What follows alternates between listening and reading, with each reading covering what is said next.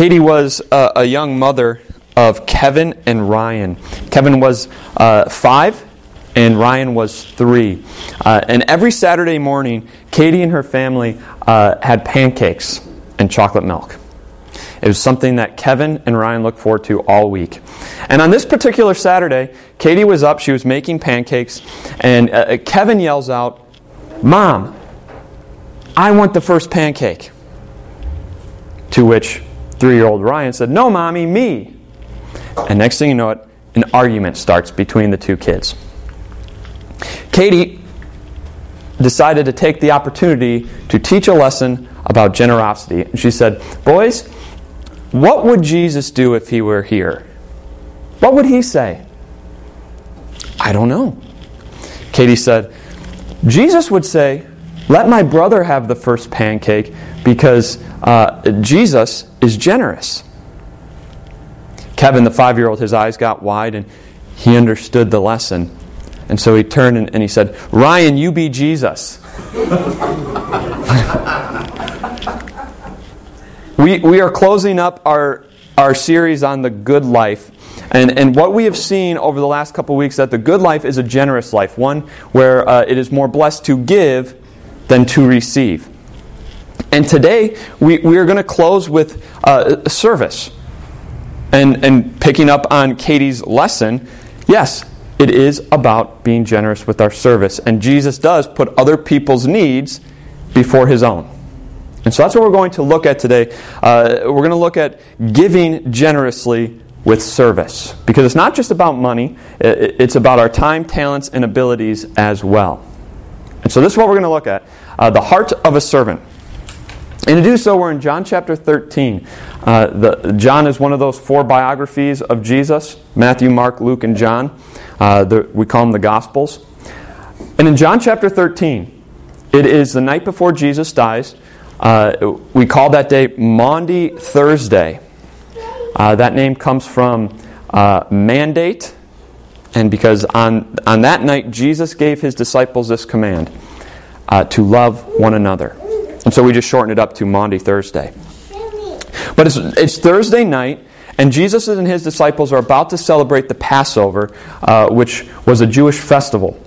And they're in an upper room that Peter and John, two of Jesus' disciples, had prepared earlier in the night. And what we're going to see is your first point in your worship folder, and that is that Jesus know, understood the difference between knowing and doing. So, like I said, it's the night before he dies, and they're in the upper room. They were, before this, in a town called Bethany, a mile and a half west of Jerusalem. And that day, they walked up to Jerusalem to go to the upper room. And the custom of the day was that when you would enter a house, you'd have your feet washed. We have the custom uh, that when you enter somebody's house, you, you, take their jacket, give them a handshake or a hug, and uh, say welcome. Their welcome was sit down and let me wash your feet. Uh, it wasn't God's law, it wasn't a command, this was just the custom of the day. And it's a really weird custom. Could you imagine going to someone's house today and they say, hey, welcome to my house. Uh, give me your foot, let me wash it? Uh, that would be weird. But for the disciples and, and during Jesus' day, for first century, this, this was common practice uh, because they didn't have closed toed shoes and they didn't have dirt roads, or they didn't have paved roads, they had dirt roads. And so uh, think about it. You're walking around all day in sandals, stepping in who knows what, getting dust all over your feet, and now you're supposed to go into somebody's house? The owner doesn't want all that in his house. So he would hire a servant to wash feet. And this was not a job a servant aspired to. This was not a good job. This was the, the lowest job of the servant in the household. Because it was dirty. If uh, they had a first century Mike Rowe dirty jobs, this would be at the number one top, top of the list, because it was just that dirty of a job. So that's the scene. The disciples enter into the room that John and Peter had uh, set up earlier. They know this custom. They know, the disciples know that when you enter a house, feet need to be washed. And here's what we're told The evening meal was in progress. What did the disciples do? They just went straight to the meal. They just went straight to the table, tried, not, try, tried to avoid eye contact with Jesus because he, they were afraid maybe that Jesus would delegate to them that they had to wash their feet. And they didn't want that. And so uh, they were hoping to just nix it. But what did they notice? They couldn't help but notice it. The owner had set aside a wash basin, water, and a towel for somebody to clean their feet. And all the disciples knew it, yet they avoided it. They went straight to the meal. And Jesus gave them the opportunity to do it, but they didn't. And the devil had already prompted Judas, the son of Simon Iscariot, to betray Jesus. Jesus knew that the Father had put all things under his power and that he had come from God and was returning to God. So he got up from the meal, took off his outer clothing, and wrapped a towel around his waist. After that, he poured water into a basin and began to wash his disciples' feet, drying them with the towel that was wrapped around him. Jesus knew this was the custom. He knew it had to be done, and he did it. The God of the world did the dirtiest job that no one else wanted. He took off his outer tunic or outer clothing, wrapped a towel around his waist, and began washing his disciples' feet. Can you imagine the awkward silence that must have been as Jesus went from disciple to disciple?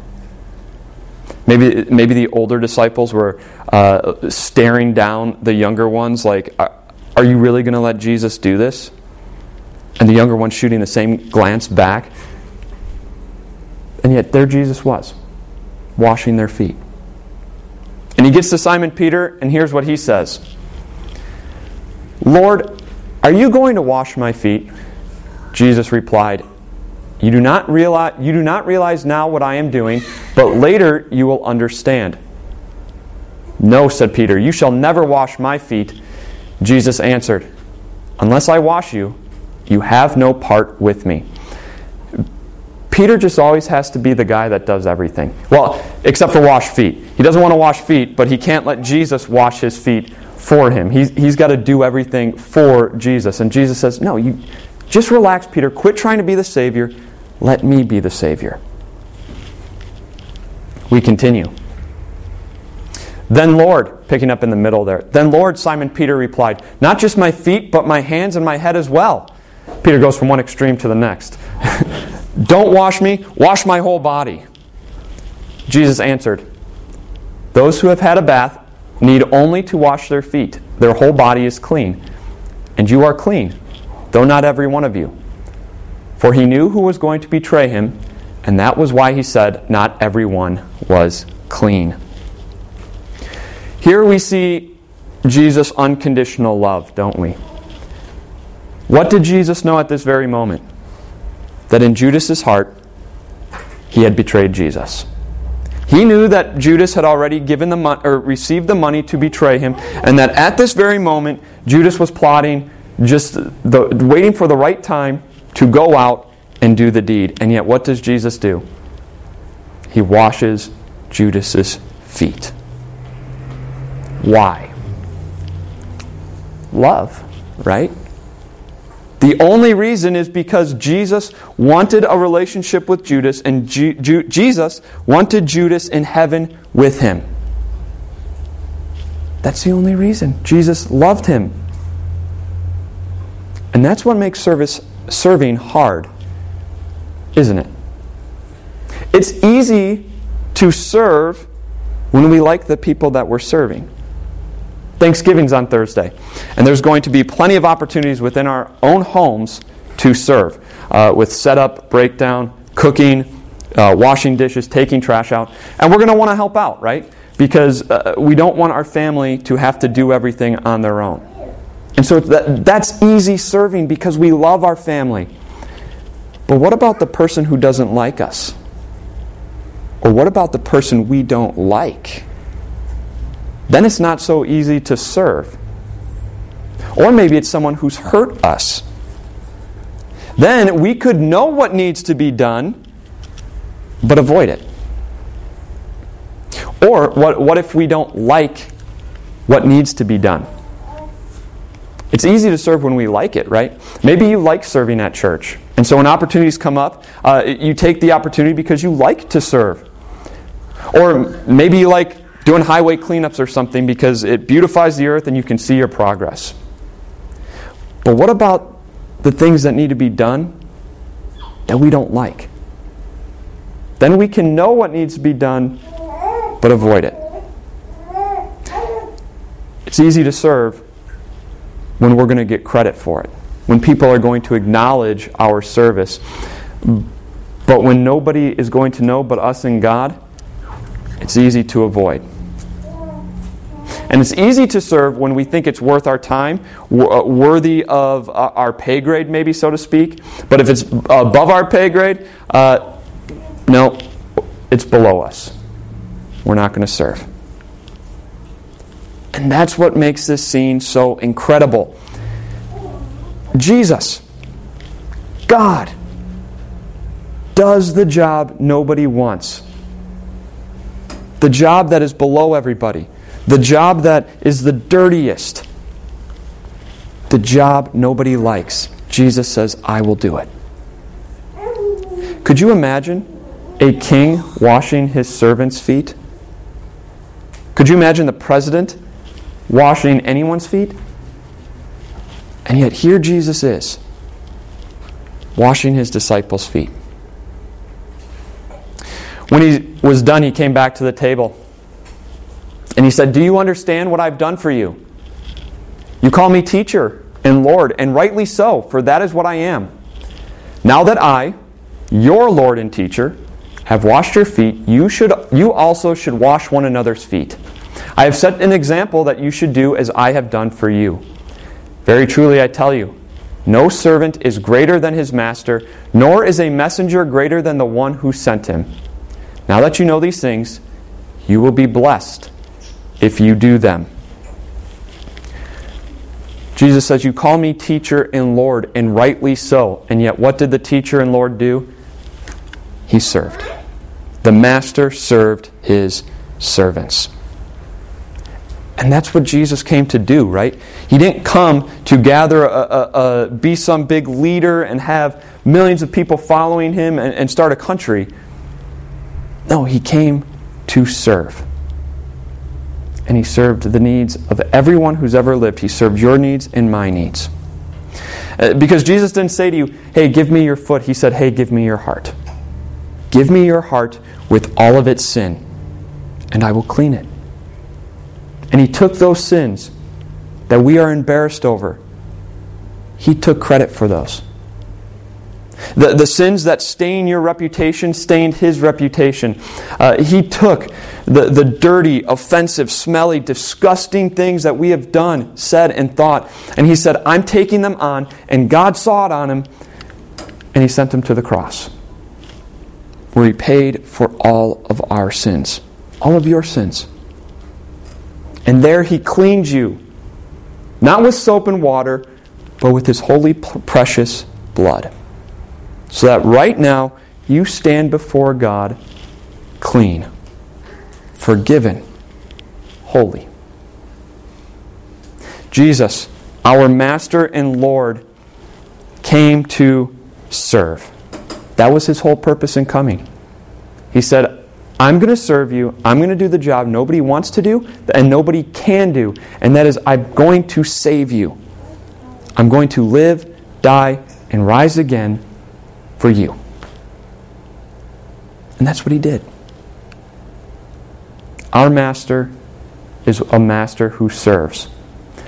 And when that message sinks down into our hearts, that is what motivates us to lovingly serve others. And that's your second point in your worship folder today is that we serve because Jesus first served us. You might recognize that phrase a little bit because in the Bible it's we love because he first loved us. Loving and serving are, are synonyms, kind of, aren't they? The, the, the different sides of the same coin. We love by serving, and we serve because of love. And that's what Jesus does for us. He serves he served our needs and he continues to serve our needs every single day, doesn't he? We have needs for food. He serves that need. We have the need for love. He fills us with his love. We have the need of knowing that we're forgiven. He gives us baptism, Lord's Supper. He serves and he serves and he serves. And because all our needs are met through Jesus, we can then turn our attention outward and look to serve others. And there's two things that we're going to take home today about serving. Your first is always have your head on a swivel, be aware. Every single day, God gives us opportunities to serve, doesn't He? Every single day, uh, God presents us with opportunities to serve somebody else. We just have to be aware of them and to know them and then do them. What would it look like if we slowed down a little bit in life and instead of being in a hurry from getting to point A to point B, we slowed down and we looked to serve somebody? What impact would that have on the kingdom if one day, once a day, every day, we served somebody and showed them the picture of Jesus in our, in our actions? How can the Holy Spirit use that for the kingdom? We have our head on a swivel. We be aware for the opportunities. And the second one is we have a heart that sees people through the eyes of Christ. When you look at people, what do you see? Do you see somebody who uh, is rude? Do you see somebody who uses offensive language? Do you see a bad parent? Uh, do you see somebody who's always letting you down? Or do you see somebody whom Jesus lived, died, and rose for? Every single person in this world, Jesus loved so much that he lived, he died, and he rose again for them. And every single person in this world, Jesus wants to have a relationship with and, and, and be able to say to them, I love you, I forgive you, Come be with me in heaven. That's the message he wants you to know and believe as well. That he loved you enough to live, die, and rise again for you. He wants you to believe it, to trust him, and then to come home to heaven and be with him for eternity. This is a message that sinks down into our hearts. And, and when we see other people the way Jesus sees them, it allows us to lovingly serve them because that's a person Jesus died for. The good life is a generous life, it's one of service, it's one of giving. It's more blessed to give than to receive. And so it's my prayer that as we, we leave here today and over the course of the next couple weeks, that God give us the opportunity to serve somebody. That he, he helps us to realize the opportunities that are before us and that we take them and we do them. And of course, it's my, my prayer that as we serve others and we let our light shine, that then God brings those people into His kingdom where He can tell them what He's told you that He loves them, forgives them, and that He wants them in heaven with Him. This is our prayer today. Let's close with that prayer. Dear Jesus, we thank you for the opportunity to serve, and we thank you for serving us and living and dying for us. We ask that as we go out into the world, you present us with the opportunities to serve. Help us to recognize them and help us to do them. Uh, and through our actions, through our service, we ask you to lead people to you, that they may know that they are forgiven, loved uh, for eternity. We ask this all in your name. Amen.